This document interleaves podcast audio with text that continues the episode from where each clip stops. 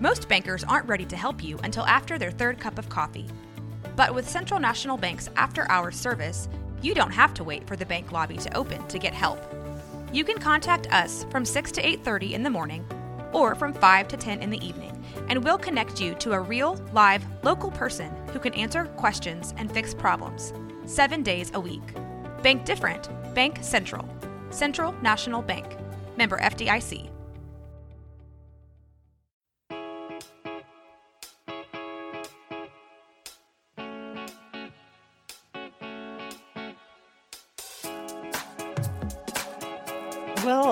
That's easy then to say that uh, you know by the eye test, player X is the greatest at Y. And I Yeah, I'm just like, and I'm an eye test guy, so I don't have to prove it. yeah, I just. Uh, oh, speaking of speaking of eye test, did you see before we get going here? One last thing. Um, did you see Ant's logo? Oh my god, it's so good. So good. yes, it, So it good. yeah, it's Whoever really did- really good. I love it. Whoever did that did a fantastic job of not only making a great Ant logo, but not infringing on Ant Man. Well, and so it took me immediately to the best MacGyver episode, which is Trumbo's World, which MacGyver goes down to like South Afri- South America, and this friend of his like has a farm where it's being taken over by fire ants, and it's like, yeah, no, I am one hundred percent with you. That is a killer logo. I love it, and I'm probably gonna go buy one. I, I literally just ordered mine. I'm hoping it gets here by Thursday. On Thursday because Show. oh, so you can wear it right on. Yeah, that would be awesome. Really hoping it gets here fast enough because I'm like, Oh, that's right, because he's supposed to be on it. Yeah. This so week. yes, Oh, he would probably be thrilled to walk in there and have see that. How fun would that be? I'm gonna have Joe bring his Anthony jersey, which is Oh. now a relic because Ant changed numbers. Right. So um, should be should be interesting. Um, to see how it all goes. Uh,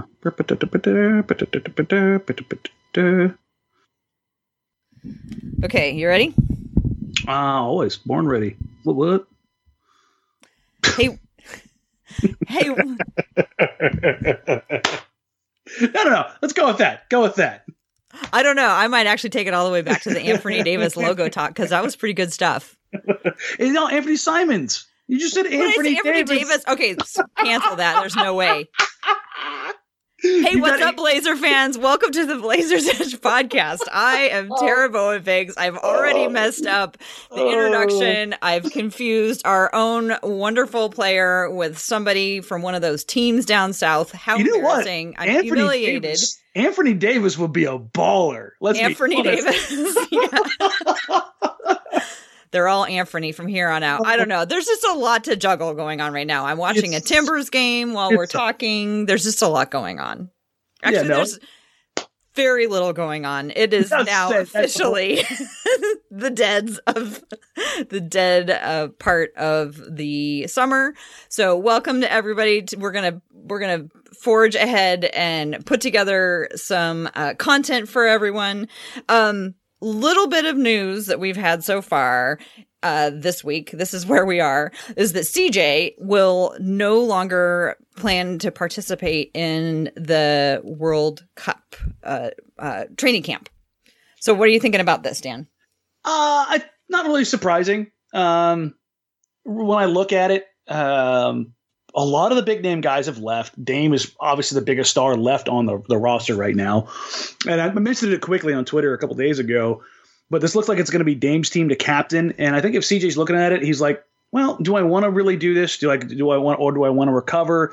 What's the likelihood of him making the team? Because when I look at that roster, I don't know about you, Tara, I see kind of the next generation of guys Mhm. and that's where it kind of looks like they're they're maybe shifting their focus to because I mean Braun, if he wants to, could probably be on the Olympic team, but other than that, the rest of the old guys are are done.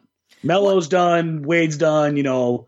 So I I think that you're you're trying to look at, at the new guards. So you're looking at the Beals, the Mitchells, the Bookers, you know, those kind of guys. Well, and to clarify, this training camp is for the FIBA World Cup, which takes Correct. place in China. Next year will be the Team USA one, correct? And those two are That's in Japan, yeah. like the same. They're not going to be necessarily the same team, but do No. they all go through Team USA or are Yes. they complete? Okay, Yeah, they're all run through the same hub, um, and then like the the different national teams. Um, there's the national team and there's the select team. And in the past, I think it was CJ that was on the select team that was brought up.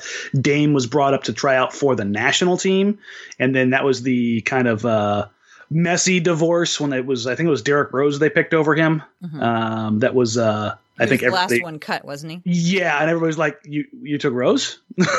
like, uh, okay. Uh, and it, I think it maybe took Dame a little while to get back over that, which I think rightfully so. But and that's what's kind of cool about everything kind of coming together right now is that realistically, again, this should be if Dame wants it, his team, hmm and, and he can put his stamp. And I think if we're talking about lifting up the profile guy, and you're talking about like the, the greatest trailblazer of all time, this kind of stuff helps. And if he and if he does do it and he does deliver and he he hoops out and just goes nuts here, um, his chances of making the you know the the, the real global team uh, for Team USA probably go up substantially. So that he would be able to go play with the Olympic team. Yes, and I mean he, you could be looking outside of Steph, could be looking at the at the lead guard spot. hmm I mean, I, I think the pecking order right now has been established that Steph Curry is the best point guard in the world. Dame's probably second. My thought is that anybody coming in to play with Damian Lillard and understanding what it's like to be on one of his teams, that's all a good thing. Uh, cause they'll, you know, get an idea of what it means to be, you know, when Damian Lillard is the leader on your team. And like you were talking about, it's kind of a switch over from the old guard to the new guard. Like maybe that wouldn't have been possible with some of the other iterations of the team. Uh, just, you know, because of like seniority and guys who've been there a long time Mm-hmm. but are you at all i mean i don't want to say concerned because it's totally these guys know themselves better than anybody else does so i would never in a million years like second guess you know how much he is doing you know during this off season. Uh but you know looking at how tough things may be in the next off next season you know does it does it worry you that you know extra wear and tear you know could come in to be a thing? Or do you think that he's got a plan or you know is prepared for you know what extra playing during the offseason means honestly, when I look at Dame now, I think over the last couple of years, he's kind of matured in the sense of the offseason stuff. And and and this isn't like a, a knock on him. I think it's something a lot of players go through is knowing and and like trusting what what your body needs. A lot of the young guys, they just go nonstop. You mm-hmm. know, they they don't turn off. Like you you have to turn off. You, you absolutely have to, and then you saw that this year with the Warriors. What four straight years of going to the finals and going deep every single year, and hundred plus games, and and you get injuries. You build this stuff up, especially as you get later in your career. And Dame said, like he's he, when he, the season's over, he, he's taking a month off now. Mm-hmm. Like, the, and that's what when you start hitting 27, 28, 29, 30, a lot of these elite players they they realize and they know that hey, I I've got to manage my body. I need real rest. Mm-hmm. So when it comes to it, I, I'm to the point where I, I trust Dame. He knows what he needs to do. He works out on the road, on you know during the season the, with the way he needs to. Um, and the Blazers, I mean, this is it's almost hilarious, but if it wouldn't be so sad, what they've done with their player management and training regimens and and, and uh, injury management and stuff like that. Like I know it looks weird when you talk about that in the sense of Nurkic, but that's a broken bone. Mm-hmm. Like we, we aren't getting hamstrings, we aren't getting ACLs, we aren't getting calves, you know, we aren't getting ankles, we aren't getting those pile up left, right, and center. okay Like- everybody needs to just stop what they're doing and knock on Knock it right all now. yeah. yeah everybody But- everybody but- listening to this go but I'm giving. I'm giving Dame and the training staff benefit of the doubt because they have shown that they know what, what it takes to to kind of build up to it. And th- really, this year was the first time when they got to the Western Conference Finals where Dame was like, he admitted, like, I'm, I'm kind of tired. yeah So uh, I'm to the point where, hey, take your month, get your mind right, go play with some of the best players in the world. I, I think you can learn in those situations um, when you're when you're in practice with those guys. You you learn what what it takes to get to another level, or you pick a guy's brain about how to do this or that. And I, I think those kind of situations are are rare in the league now. You don't have these camps that these guys all go to. Like you don't have the the big man camp anymore.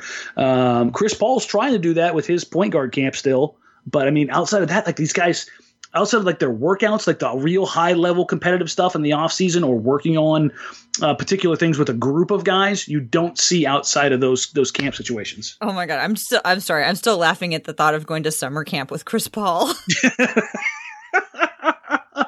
Imagine him as your counselor. Yeah, I mean, but no, I I I, I see all what your you mean. t-shirts are brought to you by State Farm. yeah, and you do not get up at night after curfew. That's for sure. Once the lights are out, you are down. Well, um, yeah, I mean, I guess you know, uh, so much of the so much of the way that they develop now too i guess probably after they played a number of years together is just the cerebral aspect of the game is you know thinking about you know watching the film and watching um you know thinking about the schemes and learning the new plays and doing all that. You know i i would think about the fact that they're just going to be running straight from usa camp to fiba right into training camp and that doesn't seem like much time for a break. But um they will i'm sure all manage it very very well. If they don't, I'm gonna be pissed. well, so uh, another thing that has bubbled up, and we've talked about it a little bit because it's kind of been percolating for a while. Uh, Jason Quick had a uh, Q and A session on the Athletic where he basically said that the Blazers are you know, confirmed the Blazers are looking for a backup center. We had wondered if it was. I had wondered if it would be a center or a point guard. Of course, it's not a point guard. It's never a point guard. I don't know why I always think it'll be a point guard. They're planning on uh, bringing in a backup center. A few names have been floated. Joakim Noah, I know that you are pretty um, uh, interested in him. Greg Monroe is a name that is of interested to me. And then lately, like yesterday, somebody threw Dwight Howard's name into the mix. And I was like, whoa. Uh, but of course, as the Blazers often do, they often go back to guys that they've expressed interest in. And both Greg Monroe and Dwight Howard are big men that they have shown interest in in the past. So, You know who they haven't? thoughts? I would say, you know who they haven't shown interest in in the past? Kenneth Faried. Heyo. Remember Nolan Smith, Kenneth I Faried? thought they did. yeah, no, I know. Oh, I get it because they he- didn't show interest. Well, they, yeah, they, they did, but then Yeah. they didn't. And it was yeah. too late. Yeah, So, it was, yeah. it was kind of an oops. Um, I'm still, I'm still Team Noah. I, I, I still think that's the way to go. So I'm why not- why do you like that fit the best? he he knows the defense. Uh, it's the same style of defense. I mean, it was originated with Thibs, a little kind of in Boston, but really in Chicago, when it kind of really came together. Um, and obviously, Noah was kind of the linchpin of that defense. Um, culturally, he fit right in. Noah's a weird cat. I mean, he's he he he would buy Portland in a heartbeat. Um, very much in the same way I think the Robin Lopez is, just kind of just a little bit of a different dude, and, and he, he'd get the vibe real quick. Basketball wise, uh, he's a bit more of a playmaker. He's not going to require the ball. He could operate in the high post, run a lot of horn sets. Um, he likes to to kind of be a jerk. Like, and I think Portland again get into to without Nurk out there. I think they can afford to have him out there. He's not a guy who's going to cause problems in the locker room, uh, and he's a true five. Like, there's no there's no doubt about it. Um, Monroe, I don't know. I just I've never really bought into Greg Monroe. I just I, I get it, but he just never seems like the idea of Greg Monroe and like what actually is out, like what the performance is, never really seems to come together for me. Uh, for so this, here's here's my thoughts on this whole thing. For this particular situation, they've just signed Whiteside, and the thought there is that Whiteside is there at least up until the trade deadline in order to fill in for Nurkic to be the main, you know, number mm-hmm. five, right? So, how do you think he would feel if he brings in one of these guys that do you think like he they would potentially threaten his minutes because i mean what from what Yes, we've heard no one never would. It's like he needs to really be happy and comfortable to be his Mm-hmm. best. And i just worry that bringing in like a you know a big name guy with years and years of experience and you know a following or a name in the league might he might not appreciate that. I don't know. What do you think I see with, with a guy like Noah who's 33, 34 years old, I don't I don't think he's sweating that, especially if he comes in on a vet minimum one year deal. Uh, because really, again, like I've used this term a lot lately, but it's the, the break glass in case of emergency big. Like he played 16 minutes a game uh, with with the Grizzlies last year, but here's the thing: in 16 minutes, Tara, he was seven and 6 Mhm. Like that's effective. Well, and you also talked about him being a bit of a facilitator, and like, Yeah, no, that, he- that was the great. thing that jumped out when I looked at when I looked at his stuff. His and also Greg Monroe is not bad at it. Like he's he hasn't always been great, but he just strikes me as the kind of guy who would have the potential in this particular offense to unlock a 100%. little bit of that. Yeah, I mean, when you look at Noah, like his peak in Chicago, like 27, 28 years old, was at 2013. Noah averaged over five assists a game Dang. as a, as a center, like Wow. as as like as a as a hub for that offense. Like he can he can see, he can create. He he's a, honestly he's kind of what I hope Nurkic turns into in that respect as far as playmaking, because Nurk has a lot of the same basic instincts, but Noah grew up with that. You know what I mean? He grew up playing with that and being in that position, and it's kind of natural with who he is. And I think Nurk has a lot of that in him. Um, and with Whiteside, and the big questions are obviously with Whiteside, um, is when you pass him the ball, what happens to it? It doesn't often come back out. Like it's just he's a play finisher, and the uh, every team needs a guy or two like this. And I always, when we talk about black holes, I always go back to Wes Matthews. Wes, when he was in Portland, was one of the biggest black holes in recent memory. Right. And that's because he was a play finisher. It's not a knock on him at all. It's that when he's getting the ball in the offense, it was typically a play designed for him to be the shooter. And so when he got the ball, it went up. With Whiteside, that can be true on a pick and roll, but there are times when on that roll, finding that extra pass, making that second pass, hesitating, taking that extra step, you know, those things that all kind of feed into the motion offense. I question that. And I think with Noah, you could buoy some of that. Um, the obviously the other question here is is like what you wrote, the question that you rose as far as um, would that bother Whiteside to an extent because would you maybe sometimes want to close with Noah because Whiteside is getting a little stingy with the ball, and I, I, these are the the far extremes, but I think that's like the worst case scenario. But I just don't see that happening, um, especially with with a guy like Noah who's just trying to kind of fit in. Dwight Howard, on the other hand, yeah, no, I'm I'm not buying the Dwight Howard uh, career revival tour version 6.0. I just So No. yeah, so I mean the the general narrative there is that Dwight, whose team is he even on anymore? Is he on uh Memphis right now? uh, I thought he was bought out. I, he hasn't whoever he he hasn't been bought out yet unless it was like today. The last I read he was still on a roster, but that that could change or that could have changed uh recently. But anyway, he has bounced around and he's somebody who often stands in front of cameras and says, I understand what I did wrong and this is what I'm going to do moving forward in the future. I mean, the guy is a beast. He, you know, can do a lot of things, but he's one of those people who attitude has followed him around hmm. and bad fits have followed him around. And it just seems to me that the Blazers can't spread themselves too thin in terms of players who need that kind of extra attention. And they've sort of gone all in on Whiteside. But honestly, the only reason that I brought him up is because, like I said, he and Greg Monroe have been on the Blazers radar. And it's just so rare that the Blazers make a signing for some. It seems rare. Maybe it's, maybe it's just perception. It just seems rare that, uh, you know, if there's somebody that they've looked at before who is available, that they wouldn't choose him. Yeah, I mean that seems to kind of be the indicator. Like Rodney Hood was a guy that they kicked around a lot before they got him. Hezonja obviously is a guy that they looked at before they got him. Whiteside's a guy they looked at before they got him.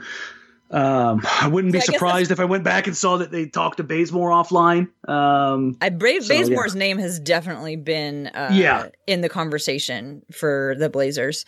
Anyway, that's why that's why I think the most likely candidate of the three anyway is Greg Monroe, and I think um you know I think whoever it is, I think an important thing is going to make sure that he's a good balance and a good like partner for Whiteside and not a like I mean, I know that sounds really dumb because everybody's competitors and they're all competing and competing and competing. But from what we found out, what we've heard about Whiteside is that he's at his best when he is comfortable in his role and he knows what his role is and he knows that it's his.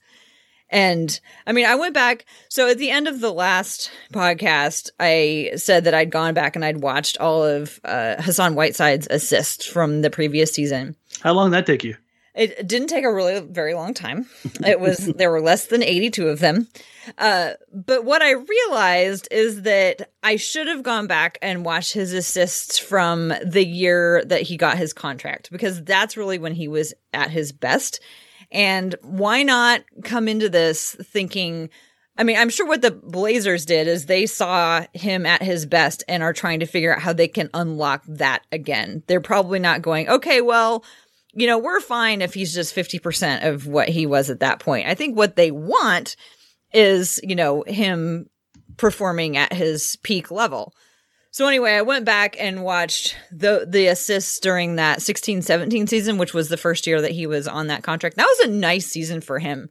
And the difference in like there wasn't a difference in volume of um of assists very much, but just the uh the the kinds of assists that he had were so much more uh, they were deliberate. They were like part of plays.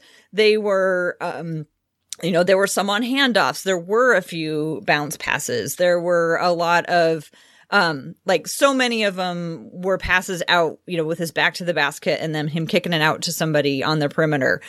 Whereas, you know, the ones from last season, it was kind of more like, oh, I'm stuck. I gotta like toss it out to somebody. So I was much more inclined to be optimistic about the assists that he was getting in that that year. Like I said, that he got his contract. So if if he can play like that, I think that'll be a you know that'll be a better thing. Do you think that ship has sailed? Uh, yeah, I mean he's 30 years old. I just you're you're kind of who you are at that point in time, and it's I don't just, know. I mean, he. I think it's perfectly possible that he could have a year where he has a renaissance because he's 30 years, and we're not talking about asking him to like go sky high dunking. No, no, no. We're no. talking about him to have crisp passes. No, and, and here's here's the thing for me at least, um, and this is kind of kind of springboard us into the next idea, next kind of conversation for me at least is that I think that we're looking at this stuff where we hope, and it's normal to hope for best case scenario. Uh, and it's not just Whiteside. It's with Whiteside. It's with Hezonja. It's with Bazemore. It's with Hood. It's with Collins. And it's with Simons. And while it's it, it's certainly possible, the likelihood of it occurring is just not that great when you look at the history. And I know people will immediately go to, well, Jusuf Nurkic had problems in Denver and look at him now. And listen, I'm more than willing to give Damian Lillard and the culture and Terry Stotts the benefit of the doubt. But that also doesn't mean I'm going to, I, I think that every single player is going to become optimized. Uh, do I think Hassan could work better in a pick and roll than he did with Goran Dragic and maybe facilitate the ball slightly better? Yeah, I, I think you're going to get a little bit of a bump anytime you're coming from a team that doesn't have Damian Lillard on it to a team that has Damian Lillard on it. But I just I question when basically his entire career has been, yeah, I don't pass, and it's because I think he he identified two things. I can finish at the rim and I would rebound, and I can block shots. I should say three things because the, the block shots thing counts, and those all look really good on paper come contract negotiation time because that's that's as crazy as it is. That still matters a ton uh, when it comes time for contracts. And the assist stuff when he was kind of coming to the fore, big men creating didn't really mean much, right? So I, I just I don't think it was ever like front of mind, front of focus. Mm-hmm. Well, I I want to transition then, like you said, to uh, other players and assists. We kind of uh, touched on it with Whiteside. Mm-hmm. But overall, the Blazers lost a lot of assists, just like per game. So, yeah. you know, we had our running joke last year that even after they'd have a great game where it felt like they got tons of assists, they were always 24th, right? Yeah. assists in the league. I think they ended up. Or they would have 24 on the game. Like, yeah. It was, it was, you're like, man, they were really humming the ball around. You look at the box score and you're like, 24 assists? Yeah, we're like, woo. Um, I mean, and that was an improvement uh, from the season before because the season before they were dead last with 19.5 and then last season they were like 25th and they had 23 assists per game. Um, but let's focus real quick. The Blazers had four players that averaged over two assists a game. And, um, right. So between Aminu, Kanter, ET, Jake, Harkless, Leonard, and Curry, all guys who are gone, that was 10.6 assists per game. Mm-hmm. 10.6 out of 23. So that's like 45% of their assists. Yeah. That's rough. Um, and, you know, like you were saying, I wouldn't expect any of these. Like, we never expect to, like, slot take one person out and then put someone back in and like have everything line up exactly in terms of what they're going to do but the guys coming in don't bring that anywhere really close to that no, amount of assists. And this is where you get the optimism, right? Like with a guy like Hezonja, because he had a triple double and he looked better as a as a a point four kind of a deal, kind of that point four that the Blazers. When Evan Turner was tr- like truly optimized, they put the ball in his hand and let him try to create those um, those opportunities from the four. And now, could Hezonja fill in that spot? Sure, but likely, probably not. Same with with with Simons. Uh, I know a lot of people are like, "Well, you can't turn the, the the second unit over to a kid. He doesn't look like he's a playmaker." I'm like, the Blazers are not looking at him necessarily as a playmaker. They're looking at him as, as when they're looking at him running the second unit, it's about getting buckets and then using that gravity to create off of it, not to be a Chris Paul point guard and and, and try to facilitate out of that. And then you're talking about facilitating um, Whiteside as a playmaker in the offense when he's never done that. I, I just don't find that to be incredibly likely. But if you want to flip to the positive side of this, right? Enes Kanter had a lot of the same reputation, although maybe not to the extreme that Whiteside does. Uh, and he tried to, to tried to find a, a, little bit of room in that. But we're talking about the, the, the fine tuning of the knobs, right? We're not cranking everything up like, oh yeah, he can replace 100% of this and 90% of it. It's just it's little tweaks here or there. And That's going to be interesting to see how it impacts the offense. Yeah. So you say little tweaks here and there, but that's 45% of the assists. So I think at some oh, point oh, yeah. it's going to no. have to be more than little tweaks. So I guess my question would be like, who do you think is most likely to, I mean, do you think it's going to come down to just more assists for Dame and CJ? Is Dame going to average a triple double this season? Um, you know, other, other players who you think maybe, you know, do have a little bit more tweaks or, you know, bigger than a tweak? If you're looking for the, the guys for the real opportunities, uh, the two we just talked about, it's Simons and it's Hezonja. Mm-hmm. Um, they're going to be the ones who have the ball in their hands. They're going to have the opportunities to kind of make these things happen, and um, with that, it's it's going to be huge for them, right? Like, and that's why we were talking about when I, when we first started talking about Simons running that second unit. There's going to be some rough nights because that second unit's not going to be able to kind of you know, get the offense going. Um, you may see Bazemore step into that role a little bit, but I just don't think the Blazers are gonna. I, I think they're gonna invest more in Simons than any of the kids we've seen in a while. Mm-hmm. And I mm-hmm. think they're going to live through the mistakes as opposed to like pulling. He'll, he'll, be on the floor, but instead of like pulling the ball from him and giving it to Bazemore or Hezonja or something like that, I think they're going to live with some mistakes. Mm-hmm. And so those those numbers may not look good this year. So I went and wa- uh, there's another player on the team last year who had 0.9 assists per game. Uh, that's Zach Collins. So I also went and I watched all of his assists and his assists from last year compared to Whiteside's, although they averaged about the same amount, um, Collins's were much more deliberate. Um, he had, you know, a variety of he did the same things over like he had like several that were like his go-to mainstays. So he and uh evan turner like uh, and he had a lot of like lobs over the top. They weren't exact they weren't really alley-oop lobs but they were high uh passes over to somebody who was cutting. He did have a number of you know kicking it out. And then he had a lot of like handoff assists the, the little dump offs yeah. Yeah i mean he had he had quite I mean, again, it was only it was less than one per game, but I see what I'm getting at is I do see potential in him a little bit more. Like I don't know that he's going to be up to Nurkic's, you know, 3.2 a game, but I could see him going from, you know, 0.9 to, you know, 1.7 or almost 2. Um because of like he looked like he was like doing them on purpose, like as part of plays or as part of like a broken play and he would come out of it. I I just saw some potential in him there. I mean, seeing those potential things are, are, are good things because those opportunities are going to be there.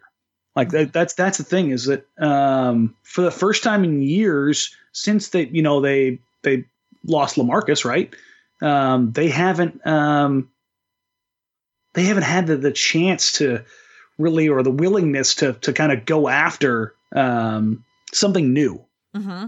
And I, I, think with this new roster and so many new guys, particularly in areas that matter mm-hmm. as like initiators and playmakers, it wasn't just shooting that hurt Portland in uh, in the series against the Warriors. It was playmaking because once you got the ball out of Dame's hands with with Evan not playing, um, they were willing to live with whatever circumstances it was. And what makes Draymond Green so effective isn't the fact that he's this otherworldly player. It's because in the short role and as a secondary facilitator, a playmaker, he's god tier. Like that's that's just the reality of it. And I I don't think Portland's hinging its hopes in that same kind of level as, as in Hezonja, as much as they are hoping to do it by committee and hoping one hits. It's kind of like the same approach they seem to take to second round draft picks. Like we're going to use it every year and hope they just keep hitting so we can get something out of it. Mm-hmm. Yeah. Well, I I I think that um I would love to see the ball in Hezonja's hands just because of what I've heard from other people it'll be who watched fun. him play. I think it'll, it'll be, fun. fun. I do think some I do think that there is serious potential for uh, Collins to do a little bit more facilitating in his role as either the backup five or the starting four. I think Simons will uh, have more for this year. I'm not going to hope a lot for Whiteside, but you know what? Like, you know, maybe maybe he's making doing more of them on purpose rather than just like bail out things. And you know, th- I think that would be a good thing for the team because the more that they're concentrating um, and not just like you know things falling apart and having to bail each other out. You know, the better that that speaks well to them, and then you know hopefully they can carry that success on into um, into the playoffs because hopefully they're going to make it the playoffs. I don't know. This year is so wild. I have no. I'm not even ready to. not even ready to start making those predictions so far. I, I just at this point want to figure out what the basketball is going to look like because I feel like it's going to be really different. And I feel like I had finally settled into what I was what we were supposed to watch for with this team, and now it's going to be all different, and it, and it's exciting. I think. Yeah, no that that part of it, and the thing is, like, exciting doesn't always mean good. Like it, it's gonna be exciting. There's who's no the hashtag embrace the chaos person here? I, I so am, and that's, and that's, exactly, you are. I am. No, no, no I, I, I come on now. You're excellent, Stan. Don't change in the narrative here and act like you've been for chaos all along. Listen, no, build towards no, something. No, no. But give if you're not going to do that, give me something fun. I have, yeah. you know, I've always said you've that. always you have always espoused that, but you've yes. always preferred excellence over anything else. Oh, absolutely. But I mean, like, if, if the Blazers want to get weird, like instead of bringing in Noah, they brought in Amari. I'd be like, I'm in. like, like we, we want to get weird. Okay, let's. I mean, let's get real. Don't don't half ass it. Get real. Um, but yeah, no, I, and it, I just I, this whole idea of like where people are sitting right now, and I, I kind of alluded to it earlier, with everything is going to go well. It's not. Mm-hmm. Like it, it, it, never happens with anybody anywhere. Even the Warriors. Like you, one series you get god tier Kevin Looney, and the next series you get Jordan Bell throwing the ball off his own face. Like it's just not everything is always perfect. But I think like how they work through things this year and like what what things really hit. Like I think that the two biggest storylines, forget Whiteside, Bazemore, and anybody else they added, it's who they're bringing up from the back. It's mm-hmm. Simon Collins. Mm-hmm. Like, cause these are the guys that they're just they're no right, these doubt. guys are the future. Yeah, they're invested in these guys. Yeah. Like, I, I don't care. Like I just I, I, don't care if you think like Hassan Whiteside's going to be able to fill in for Jusuf Nurkic in this capacity, like like long term. It just doesn't matter. It's I'd much rather see like what do you have in Collins, mm-hmm. but you also we, have kind of shown that you can't give him too much. You got to find that that right sweet spot. Now we have to do the same thing with with with Simons, right? Because we saw uh, the way Zach started out the season this past year, phenomenal. Just like oh wow, if this is what we're getting for Zach Collins, well then we had to kind of rein it in. I think we're going to do a lot of the same with Anthony this year. Yeah, but I but I think at the same point they're going to look at it and go, okay, well what's what's the what's where where are we at in the seating right now? Where are we at in the standings? Like, and I, I heard a couple guys talking about this earlier. The idea that if you look at all the improvements in the Western Conference, and the Blazers uh, count themselves in, in that same class in those top six teams, at least two of those teams are going to have injuries, right? There, there, there's because of odds. Just odds, yeah. I mean, it's just it's going to happen. Oh, please don't let that be the Blazers. No, no. I'm just, just reality is like when we were coming into the season last year, Tara the, the Lakers were like, oh my God, the Lakers, they're title contenders. Where were they? Not when, when LeBron got, LeBron got shut down. Yes, one of these teams is gonna have is gonna have something happen to it, and then uh, one team picks up some games that you didn't expect here. The one thing I keep getting to, like as as as, as much as we're talking about Portland right now, the narrative both locally and nationally, it's almost like not that everybody forgot, but nobody's really talking about the fact that they're coming off our Western Conference Finals. Like it's mentioned, but it's not. It's you know it's not in the lead, and I think because of that, Portland's got a little bit of slack here. Wait, what do you mean they have a little slack? Because people have forgot that they made it to the Western Conference Finals, and no one's going to get mad at them if they don't make it again. Not that they don't make it there, but if they don't make it out of the or they don't make it uh, uh, out of the first round.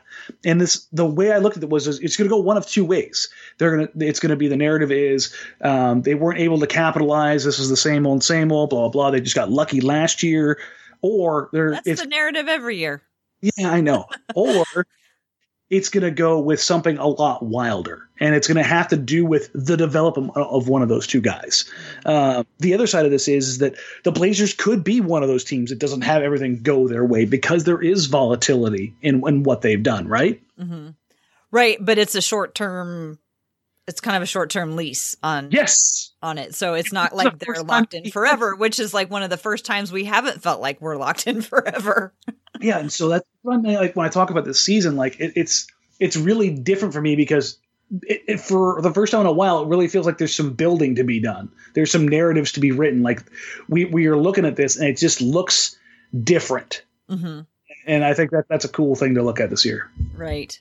Well, you know what is almost as regular um, as you know, I guess death and taxes that the is that the Blazers at some point are going to play Golden State Warriors in a playoff series.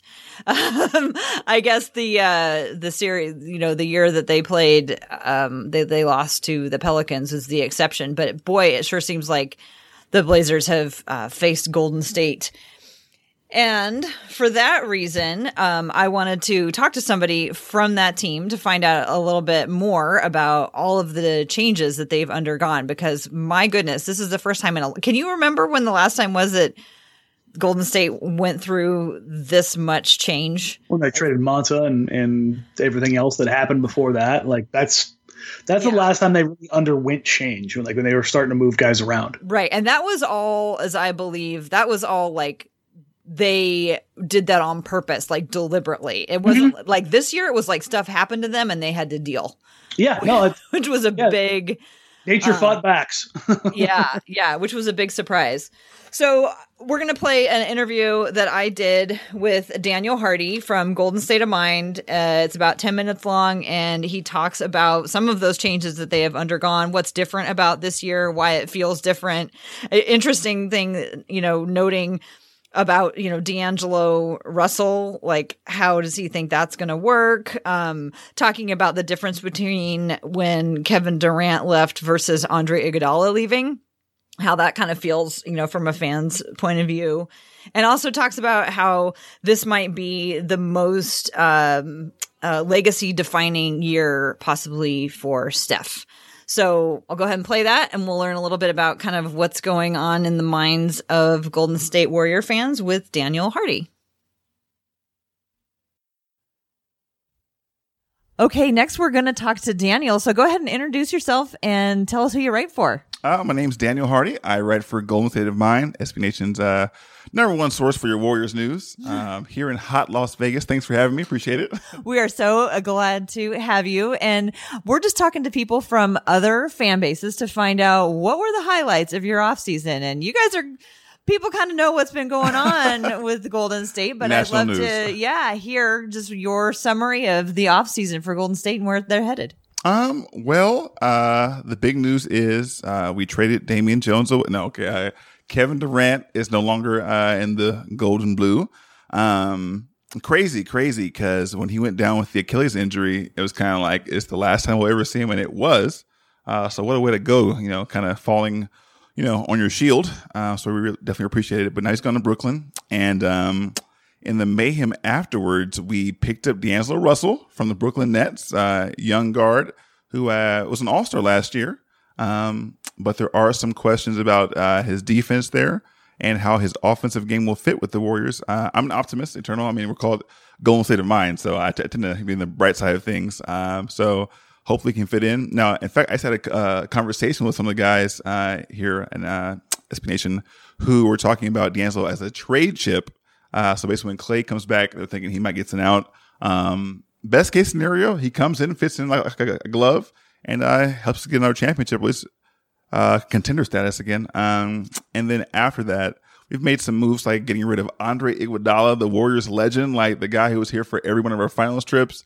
And um, it might sound crazy to say this, um, um, but I feel like that one had more of an emotional impact on the fan base for Dub Nation, uh, just because uh, Kevin Durant was you know super awesome, but Andre was here from the beginning. Like he helped us get it out of the mud to where it is today.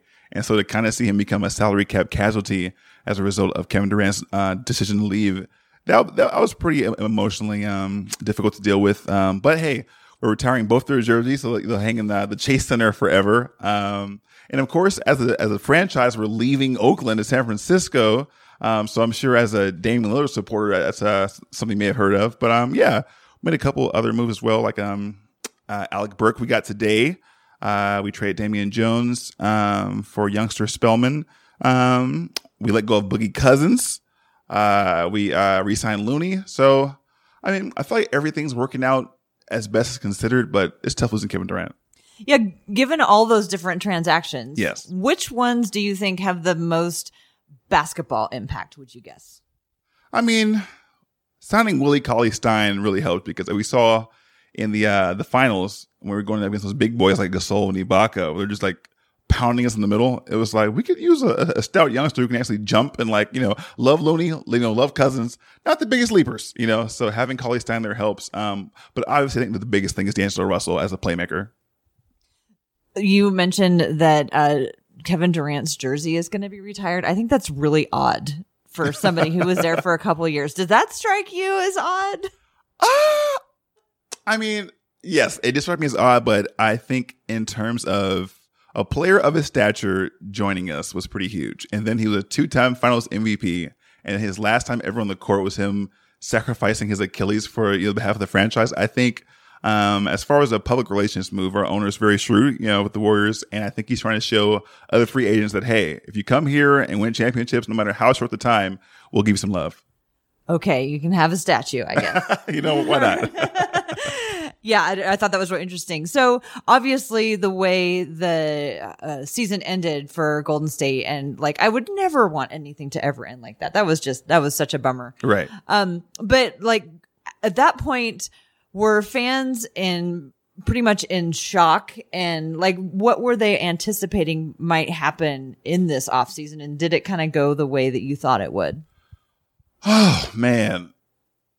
Okay, so the series before we saw Dame Lillard you know, get, get, the ribs issue, right? And Nurkic wasn't playing, and so I remember Portland fans being like, "What if have our full squad, you know, fully healthy?"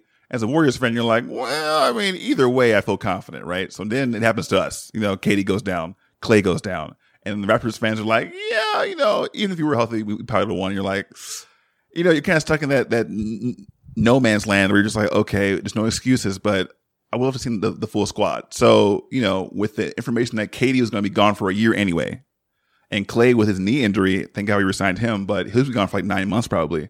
So next year's kind of a wash, so, so to speak, as far as, you know, for the Warriors, because this isn't the dynasty we were used to. Um, but at the same time, if you have Steph, Klay, and Dre, there's always a puncher's chance. So I think fans were kind of saying like, okay, maybe next year we won't go to the finals. But at the same time, if those three are good, who can put around them. So it's like D'Angelo Russell, huh? Okay. Random, but all right, we'll take we'll take it. You know, Willie Stein, okay. So this may be the first time, maybe the last five years, that Warriors fans really don't know what's going to happen, but hopefully good. So I talk about feelings than maybe most NBA podcasts.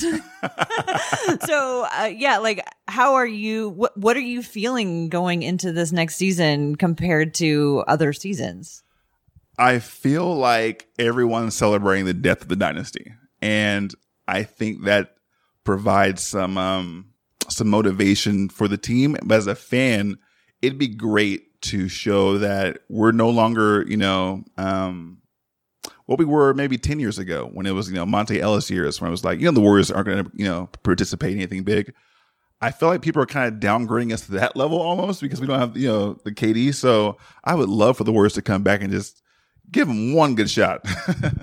yeah, it's almost as if it's the first time in a long time where you just don't know what's going to happen, you know, because right. sitting on the other side of it, it was like for the last few years, it's like just, you know, given that the Western conference, you know, finalist is going to be the Golden State Warriors right. and we'll see who comes in second. It must, right. must be, uh, must be different. And I know you were talking about, you know, Golden State of Mind is kind of the bright side.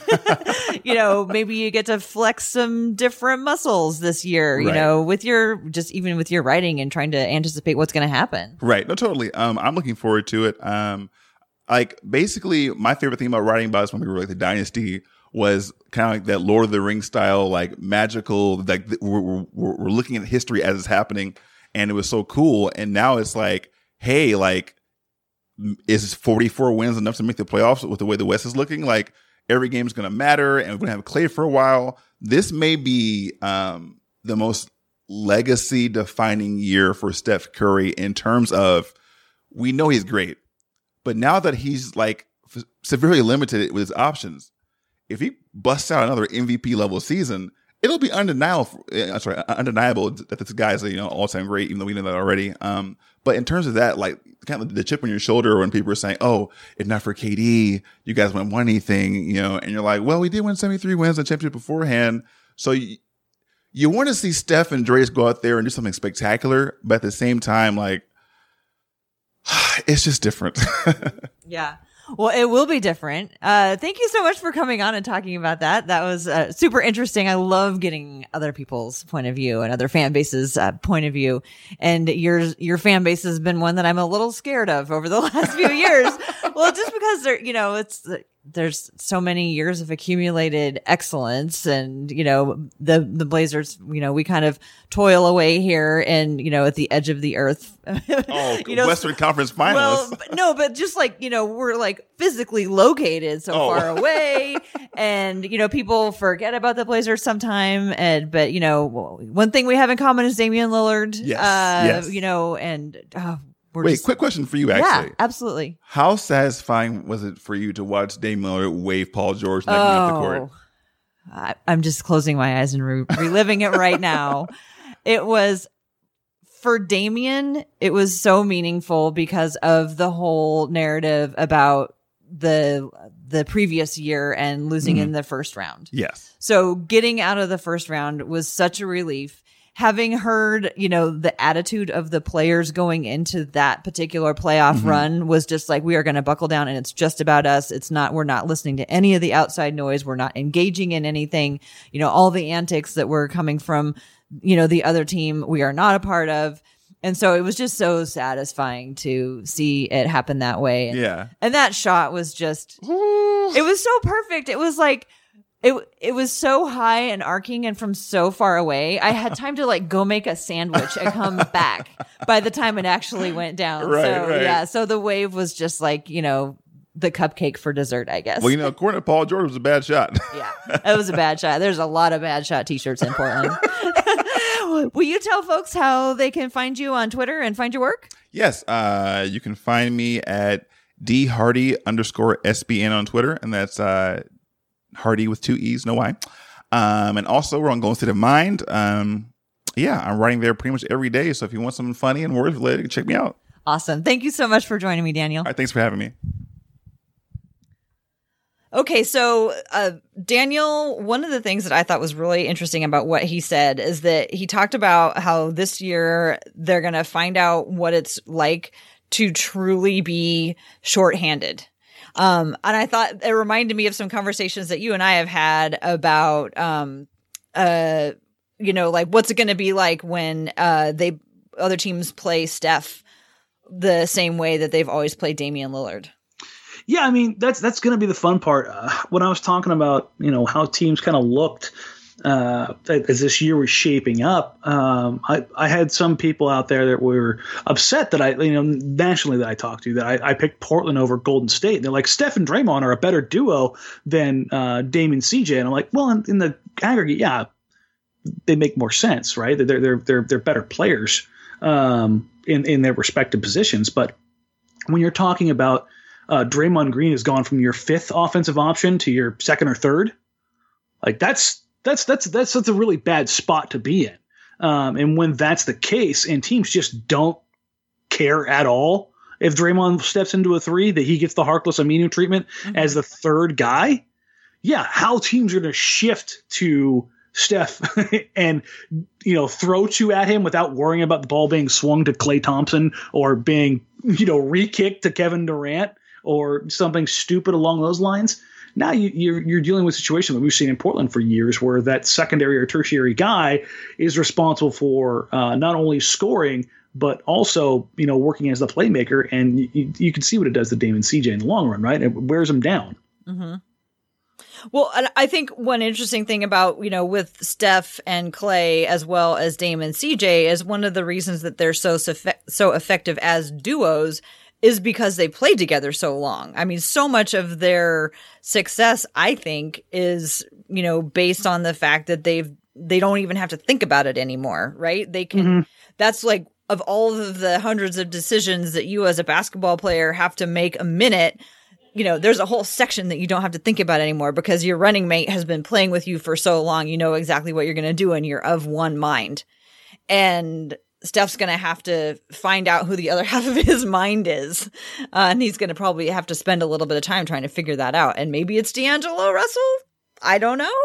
Listen, I, I think D'Lo's going to be nice there. I think D'Lo's a good player. I kind of mentioned to you that somebody on Twitter that's rather well known. Uh, called D'Angelo Russell, the best combo guard in the league uh, today, and I just had to kind of laugh about it, like James Harden and Damian Lillard and Steph Curry and all the other guys who can play on and off ball or, you know, the most premier players in the game today don't exist. But that doesn't mean D'Lo's by any means trash. I think he's going to be a really good player, and I think it's going to be a uh, again we're talking about interesting uh, how interesting this is going to look as um, it's not Klay Thompson, it's not Kevin Durant. Like uh, D'Lo's a good player, but he's a, a different, vastly different kind of player than than those two guys. Right. Well, usually they're like their learning curve you know, is right around the basket every year. It's whoever's coming in as the new center, right? Like that's where their kind of weakness usually is. But there's going to be parts all over their up and down their roster that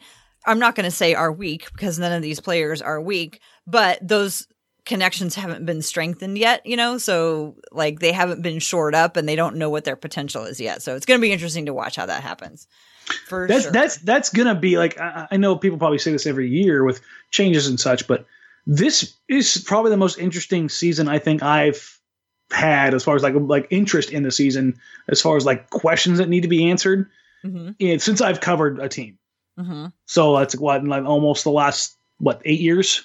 Well, and it's not the thing is it's like with the Blazers, that's true, as well as with the, the league. entire league. Yeah. so we, I mean, what I like about basketball right now is just how much there is to learn about it. And now that we've had just this like so many roster changes and things upended on top of like the playing style has been changing over the last few years. And now we have all these new people playing together. There's, there's just going to be so much to look at. And like earlier before we hopped on, you were asking me like what I thought would be a reasonable expectation for I think like numbers. for I think it was for Zach Collins, and I was like, I'm not even close to being able to answer that there until I understand like how they're gonna play together. So like I'm not even ready for another you know till late September till we had training camp to even hazard a guess as to like what kind of numbers people are gonna be putting up.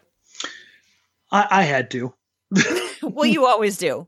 You yeah, no. I'm cautious about those kinds of. Things. Yeah, no, and, and, for me, when I when I wrote that article, it was a lot about like what what are the baselines? What are what are what are my expectations? This is not Terry Stotts' Neil Olshey, but this by gathering what I've seen in the past and, and talking to people around the team, like what are the expectations for guys? Like what does that look like?